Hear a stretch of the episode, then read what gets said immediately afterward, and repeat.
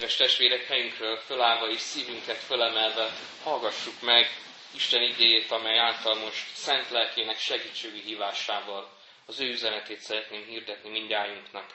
Ez az ige szakasz Jakab apostol levelében, az első fejezetben 22-től 25-ig tartó versekben van megírva. Legyetek az igének cselekvői, ne csupán hallgatói, hogy be ne csapjátok magatokat. Mert ha valaki csak hallgatója az igének, de nem cselekszi, olyan, mint az az ember, aki a tükörben nézi meg az arcát. Megnézi ugyan magát, de elmegy, és nyomban el is felejti, hogy milyen volt.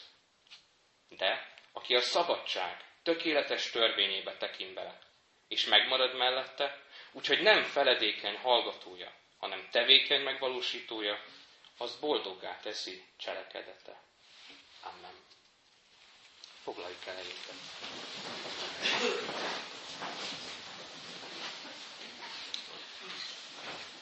Mostanában mm, többször gondolkoztam a helyes igehallgatáson, hogy mégis hogyan lehet személyessé számomra az ige, hogyan tud tényleg nekem szólni, engem megváltoztatni ez a isteni szó, hogyan hallgatom, hogyan fogadom be, és hogyan cselekszem Isten igéjét az életembe. Ezek a kérdések foglalkoztattak mostanság, és így találtam rá erre az igére is. És most is úgy érzem, hogy Isten igéje jóval több annál, mint a lelki elcsendesedésem kiinduló pontja lenne csupán. Azt érzem, hogy Isten igéje nem csupán egy kiinduló pont, hanem az egész életemet áthatja. Egyszerűen Isten válasza, megoldása az én életemre, a mindennapjaimra, a lelki nehézségeimre, betegségeimre, problémáimra. Ezért, amikor az igét hallgatom, akkor tulajdonképpen egy párbeszéd indul el az Úr és én közöttem. Isten kezdi ezt a beszélgetést, ő az, aki először szól. És kérdés, hogy én mit válaszolok, mert valahogy válaszolnom kell erre. Egyszerűen nem sikkadhatok el fölötte. Tulajdonképpen a mai igénk is egy nagyon egyszerű képben mutatja be, hogyan hallgathatjuk Isten igéjét helyes módon, hogyan tudjuk meghallani Isten szavát. Ez a kép ami most megmutatja számunkra, ez tulajdonképpen azt mutatja be, hogy Isten igéje tükör, az életünk tükre, amiben láthatjuk magunkat. Ezt a fő üzenetet szeretném három gondolatban kibontani, és egy kicsit körül járni. Először is, hogy a meghallás, az ige meghallása az egyenlő az ige cselekvésével is. A második, hogy az ige valóban tükröt tart elénk, amiben láthatjuk magunkat, a lelki világunkat. És harmadik pedig, hogy az ige tükre boldoggá is tesz minket.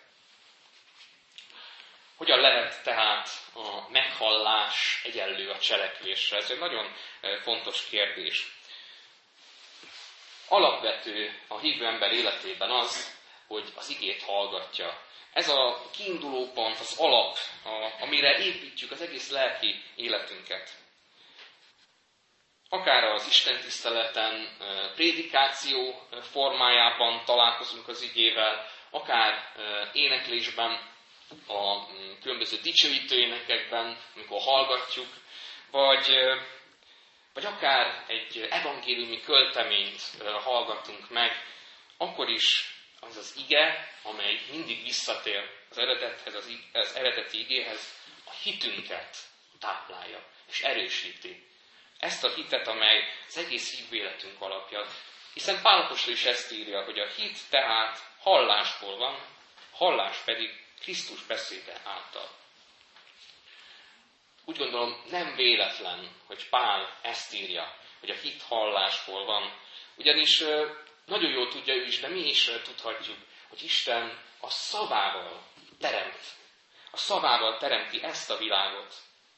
Hogyha ő itt, ott a kezdetekben a szót, a kimondott szót használta, mint teremtő erőt, akkor a mi életünkben is ez a kimondott szó, a igen meghallása, ez hatalmas jelentőséggel bír. Most is, a mindennapjainkban is teremt és formál bennünket ez az ige. És egy példával is szeretném ezt érzékeltetni, hogy mennyire fontos Isten igének a meghallása. Hogyha egy újszülött csecsemő éppen megszületik, ugye az orvosok ugye, megfogják karban, de rögtön fölsír. Fölsír, mert egyszerűen tapasztalja azt a világot, amit eddig még soha nem látott, amit még soha nem érzett. És mégis az nyugtatja meg igazán, hogyha hallja az édesanyja hangját. Amikor először meghallja, akkor abba hagyja a sírást, és oda teszik ugye az édesanyjára az orvosok is, és akkor igazán meg, tud nyugtat, meg tudja nyugtatni ez az anyai szó. Nem érti még teljesen ezeket a szavakat. Még egyáltalán nem tudja, mit jelentenek, de azt tudja, hogy attól, aki mondja ezeket a szavakat, attól köszönheti az életét, tőle kapta. Ugyanígy ez lelki értelemben is igaz lehet a mi életünkben. Amikor lelkileg újjászületünk, amikor Isten új életet ajándékoz nekünk, akkor a hitünket Isten igének a meghallása erősíti meg. Igazán Isten igéje lesz számunkra a legmegnyugtatóbb és a legnagyobb békességet adó hang az életünkben. Mert az ő szava és evangélium az, amely bűnbocsátot és örök életet ad számunkra. Ez az első hang, és az egyetlen hang, amely megnyugtat, valódi békességet ad nekünk. És ugye itt a Földön a gyermek hallgat az első szóra, erre az édesanyai első szóra. De a lelki életünkben mi vajon hallgatunk-e Isten hangjára, amit ő akar mondani. És a legfontosabb kérdés a Biblia, ebbe a bibliai részben az, hogy meghallom-e az igét, vagy csak hallgatok, esetleg elhallgatok, sőt a fülemet is befogom, hogy nem akarom hallani, amit Isten mond, mert annyira fájdalmas, mert annyira ö, ö, idegennek tűnik az én mindennapjaim számára. Hogyan hallgatom Isten igéjét. Izrael sokszor megkapta ítéletként az Úrtól azt, hogy nem hallgat az ő hangjára. Hogy egyáltalán semmit nem akar felfogni abból, amit Isten mond számára. Zakariás így ír erről. De ők nem akartak figyelni, sőt, lázadozva hátat fordítottak, és bedugták fülüket, hogy ne halljanak. Szívüket gyémánt keményé tették, hogy ne hallják a törvényt, sem azokat az igéket, amelyeket a seregek ura küldött, lelke által régebbi profétákkal. Emiatt háborodott fel olyan nagyon a seregek ura. Nem hallgattak rá, amikor ő kiáltott. Ezért így szól a seregek ura, én sem hallgatom meg őket, ha hozzám kiáltanak. Szörnyű, hogy ilyen ítélettel is találkozhatunk a Bibliában, de ez mégis azt mutatja, hogy ahogyan hallgatom Isten igét vagy nem hallgatom, úgy, úgy kapom ezeket az ígéreteket az igéből. Ha nem hallgatok az ígéretekre, akkor az ígéretek sem lesznek az enyémek.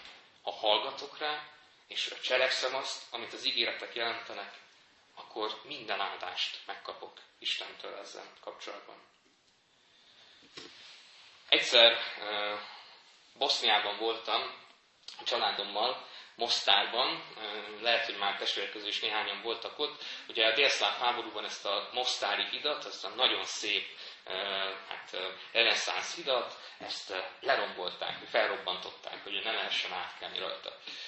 És ugye újjáépítették, és ezt néztük meg, illetve ott volt a közelében egy ilyen főtéri piac, ahol ugye rengeteg helybéli, ugye muszlim eszegetett, iszogatott, meg adtak, vettek mindent ugye ezen a piacon. És nagyjából olyan tél óra lehetett, és ténylegesen délben, pontban délben meg is szólalt a műezzin a közeli minaretből, és ugye imára hívta az embereket, a muszlim embereket.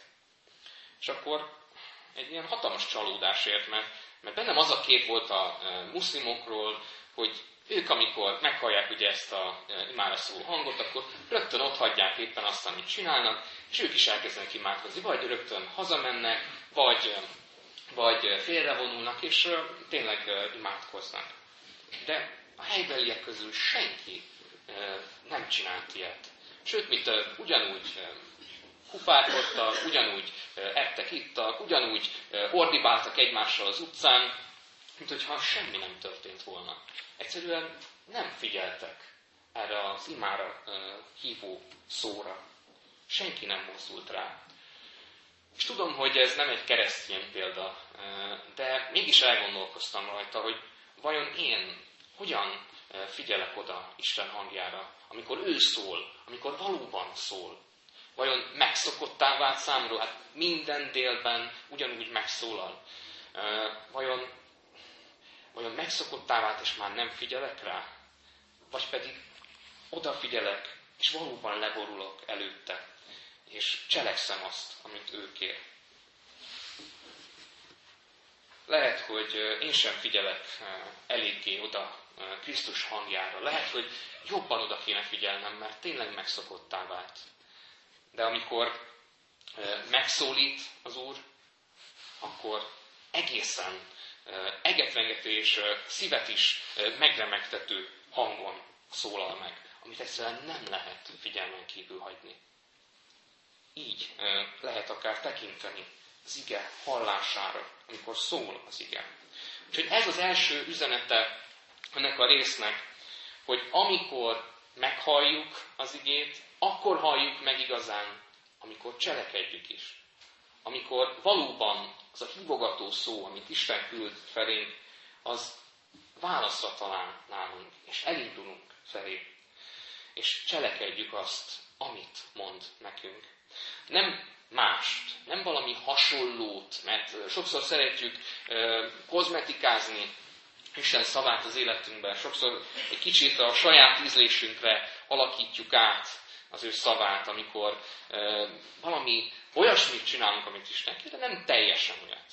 Viszont az ige azt mondja, hogy ha nem teljesen azt cselekedjük, amit az Úr akar, akkor nem az Úr akaratát cselekedjük.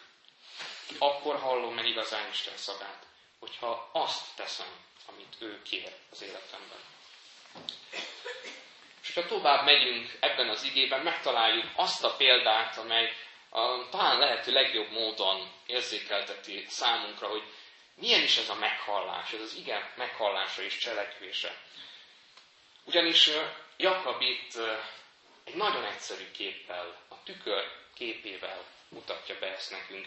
És hogyha így összességében nézzük ezeket a képeket, példákat, amiket a Szentírás hoz elénk, akkor azt látjuk, hogy valóban az egész érzékelésünket, minden érzékszervünket megmozgatja lelki értelemben ez a szó. Rengetegszer beszél az ige lelki hallásról, lelki látásról, sőt, még a tapintás is előjön, és az is megérinthet bennünket az igén keresztül. Hogyha így szól nekünk a Biblia, akkor az Isten tiszteleten is tulajdonképpen ezt tapasztalhatjuk meg. A hallásunkra igazán a prédikáció hat. A látásunkat az igeolvasás élezi ki, és valóban teszi átélhetővé.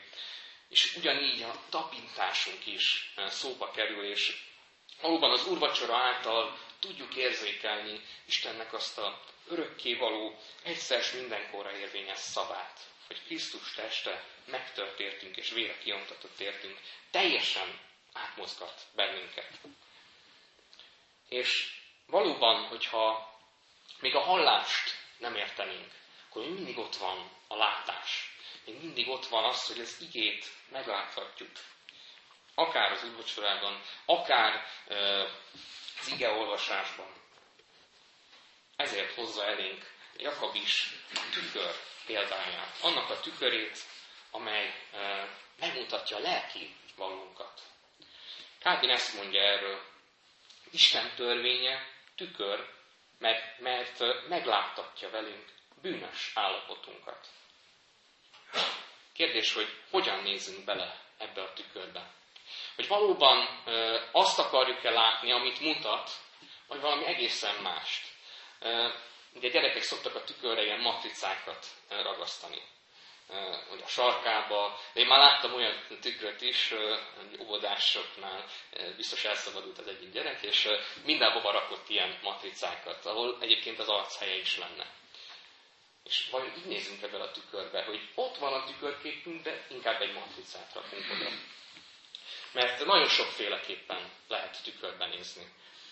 Néha férfiként úgy nézhetünk a tükörbe, akár kicsit borostásan, hogy hát még van egy kicsi borosta, nem olyan vészes, talán még egy kicsit olyan macsósnak is nézett ki, de hát van, akinek tetszik ez a borosta. Vagy nőként úgy nézhetünk, vagy úgy nézhetnek bele a tükörbe, öltözködéskor, hogy vajon ezt vagy azt a ruhát vegyem föl. Mert már nem igazán emlékszem az elsőre, hogy melyik emeli ki jobban az alakomat, melyik az, amiben előnyösebbnek nézek ki. Sokféleképpen nézhetünk a tükörbe. És így a lelki életünket is sokféleképpen láthatjuk. Lehet, hogy sokszor nem akarunk tudomást venni a valóságról, a lelki életünk valóságáról, ami tényleg bennünk van. Vagy ö, igyekezzük kimagyarázni magunkat, hogy ó, hát így is jó, így is ö, jól nézünk ki, így is tetszünk magunknak. De lehet, hogy egyszerűen csak el akarjuk takarni a belső lelki világunkat, hogy túl, ö, túl ö, csúnyának néz ki a lelkünk ahhoz, hogy az emberek ö, szépen rá, rá tudjanak nézni. Egyszerűen nem akarjuk, hogy olyannak lássanak minket, mint amilyenek valójában vagyunk. Azonban az ige, akár tetszik, akár nem, rámutat a lelki valunkra, az igazi valunkra. Beletekintünk az ige tükrébe, ami nem görbe vagy ferde képet, torsz képet mutat, hanem nyíltan kimondja azt, amit Nátán, is profé, Nátán proféta is kimondott Dávid királynak, hogy te vagy az az ember. Te vagy az az ember. Nem szeretjük bűnösnek látni magunkat, nem szeretjük látni a saját hibáinkat, a bukásainkat. Nekünk sem esik jól, meg nyilván mások elől is szeretjük ezt takargatni. De másokat annál könnyebben veszünk észre. Mások bűnét annál könnyebben észrevesszük, és, és rögtön ítéletet hozunk fölötte. Dávid király is rögtön így reagál, amikor Nátán proféta példázatát hallja. Nem magába nézett, hanem rögtön eh, ítélkezett. Azonban az ige szembesíti őt is, és minket is, hogy te vagy az az ember. Isten átlát azokon a lelki maszkjainkon, amiket erőszeretettel eh, rakosgatunk magunkra. Eh, átlát a büszkeségünkön, átlát a hazugságainkon, átlát a kegyeskedésünkön, vagy a szépen megfogalmazott szavainkon, átlát a bizonyítási kényszerünkön, amikor oly sok érvet hozunk föl magunk mellett, hogy igazat adjunk magunknak. Egy szóval, Isten mindenestül lát minket, amilyenek vagyunk. Amikor a hittanórákon beszéltem erről, hogy Isten mindent lát és gondoskodik rólunk, akkor a hittanosok szemben megkérdezte, hogy azt is látja, amikor fürdök? Igen, hát Isten azt is látja. És valóban erre kétféleképpen lehet tekinteni, erre a csodálatos dologra, hogy Isten mindent lát. Két oldala van ennek. Egyrészt megnyugtató, hogy Isten mindent lát, látja az életemet. Ez olyan vigasztaló. Másrészt viszont lehet félelmetes is, hogy hát igen, Isten mindent lát azt is, amit próbálok elrejteni. Kényelmetlen és fájdalmas dolog lehet bele nézni ebbe a tükörbe, és leplezetlenül állni Isten színe előtt. De a kérdés, hogy miként reagálunk rá? Hogyan reagálunk erre az alapvető tényre, hogy mi leplezetlenek vagyunk Isten előtt? Úgy, mint a király az új ruhájában, hogy még tetszik is, vagy pedig úgy, hogy Krisztustól kérjük, hogy öltöztessen föl minket fehér ruhába. Mert csak ő tud felöltöztetni minket.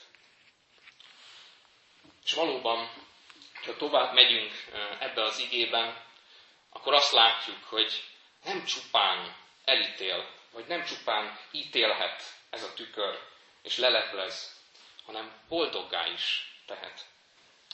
Amíg az elhallgatás és a negligálás, a, a tények egyszerűen semmivétele elítél minket, és leleplez, addig a meghallgatás, az igen meghallása és cselekvése fölszabadít.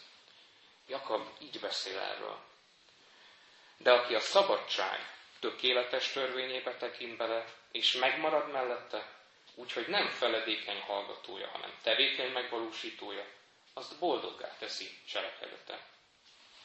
Arra buzdít ez a e, rész, hogy, hogy bátran tekintsünk bele Isten igébe.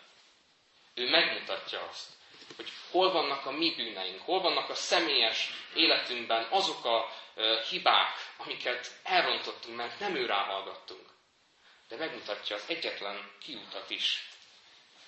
Mert hogyha Jézustól fehér ruhát kaptunk, akkor ugyanaz a törvény, ugyanaz az ige, amely korábban elítélt minket, mert, mert leplezetlenek voltunk, mert lelkileg mezítelenek voltunk, most már mégis felruház és életet ad.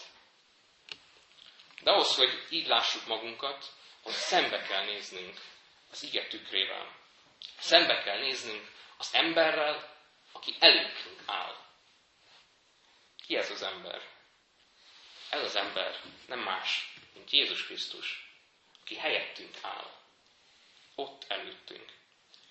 Ő az, akit lemesztelenítettek. Ő az, akit megcsúfoltak a kereszten. Tiszta és bűntelen volt, mégis bűnösként végezték ki. Érted? Izsaiás próféta így beszél róla. Megvetett volt, és emberektől elhagyatott. Fájdalmak férfia, betegség ismerője. Eltakartuk arcunkat előle. Megvetett volt, nem törődtünk vele. Pedig a mi betegségeinket viselte, a mi fájdalmainkat hordozta. Mi meg azt gondoltuk, hogy Isten csapása sújtotta és kínoszta. Pedig a mi védkeink miatt kapott sebeket, bűneink miatt törték össze. Ő bűnhődött, hogy nekünk békességünk legyen, az ő sebei árán gyógyultunk meg. Azért tette ilyen kiszolgáltatottá magát Jézus az emberek előtt, hogy mi, nekünk ne kelljen így állnunk Isten előtt. Hogy ő teljesen felszabadítson, és fehér ruhát kapjunk tőle. És ez az érdekes, hogy amikor a Bibliában a fehér ruháról olvasunk, amit Jézustól kapunk, az tulajdonképpen ugyanolyan fehér ruha, mint amit Jézus volt. A jelenések könyvében is ugyanilyen fehér ruhában jön elénk. Sőt, mit több, lényegében az ő fehér ruhája az, amit mi kapunk. Annyira szeret minket, hogy az ő fehér ruháját adja nekünk oda. Ennél nagyobb szeretet szerintem nincsen. Hogyan nézette át magad Isten igényének a tükrében? Elfordítod a fejedet az ige tükrétől, vagy inkább szembenézel a tükörképpel, és Jézusra emeled a tekintetedet. Egészen más ez a két mentalitás. Hogyan hallgatod az igét, hogy elhallgatsz, vagy esetleg bedugod a füledet, vagy pedig inkább hallgatsz az Úr szavára, és követed őt, mint a jó pásztort. És az igetükre valóban boldoggá tesz, hogyha meglátod eh, benne magad. Olyannak, amilyen valójában vagy. Olyannak, amilyennek Isten lát, és látni akar téged. Nem véletlenül kezdi Kávin is az institúcióját ezzel a gondolattal. Az ember tiszta önismeretre csak akkor jut el, ha előbb Isten ábrázatát vizsgálja. Valóban ugyanígy lássuk meg először az igében Krisztust, aki helyettünk szenvedett, hogy aztán megláthassuk azt, akiért szenvedett. ez indíthat minket arra, hogy ne csak hallgassuk az igét, hanem cselekedjük is. Hogy az evangélium megélése minket azt tesz igazán boldoggá, amikor valóban cselekedjük is, amikor valóban megszabadulunk a saját magunkra aggatott maszkjainktól, amiket ránk lakatoltak, vagy mi magunk lakatoltuk magunkra. Ne olyanok legyünk, mint a vasállarcos a történetben, hogy király lehetett volna, de mégis elzárták a világ elől, rács mögött érte le az egész életét. Hanem tekintsünk Jézusra, aki megszabadít ettől a vasálasztól minket, az életünk bűneitől, és ő legyen az egyedüli királyunk, aki szabadságra és örök életre hívott el minket. Így legyen. Amen. Most egy percig csendben vigyük Isten elé könyörgéseinket, egész lelki magunkat.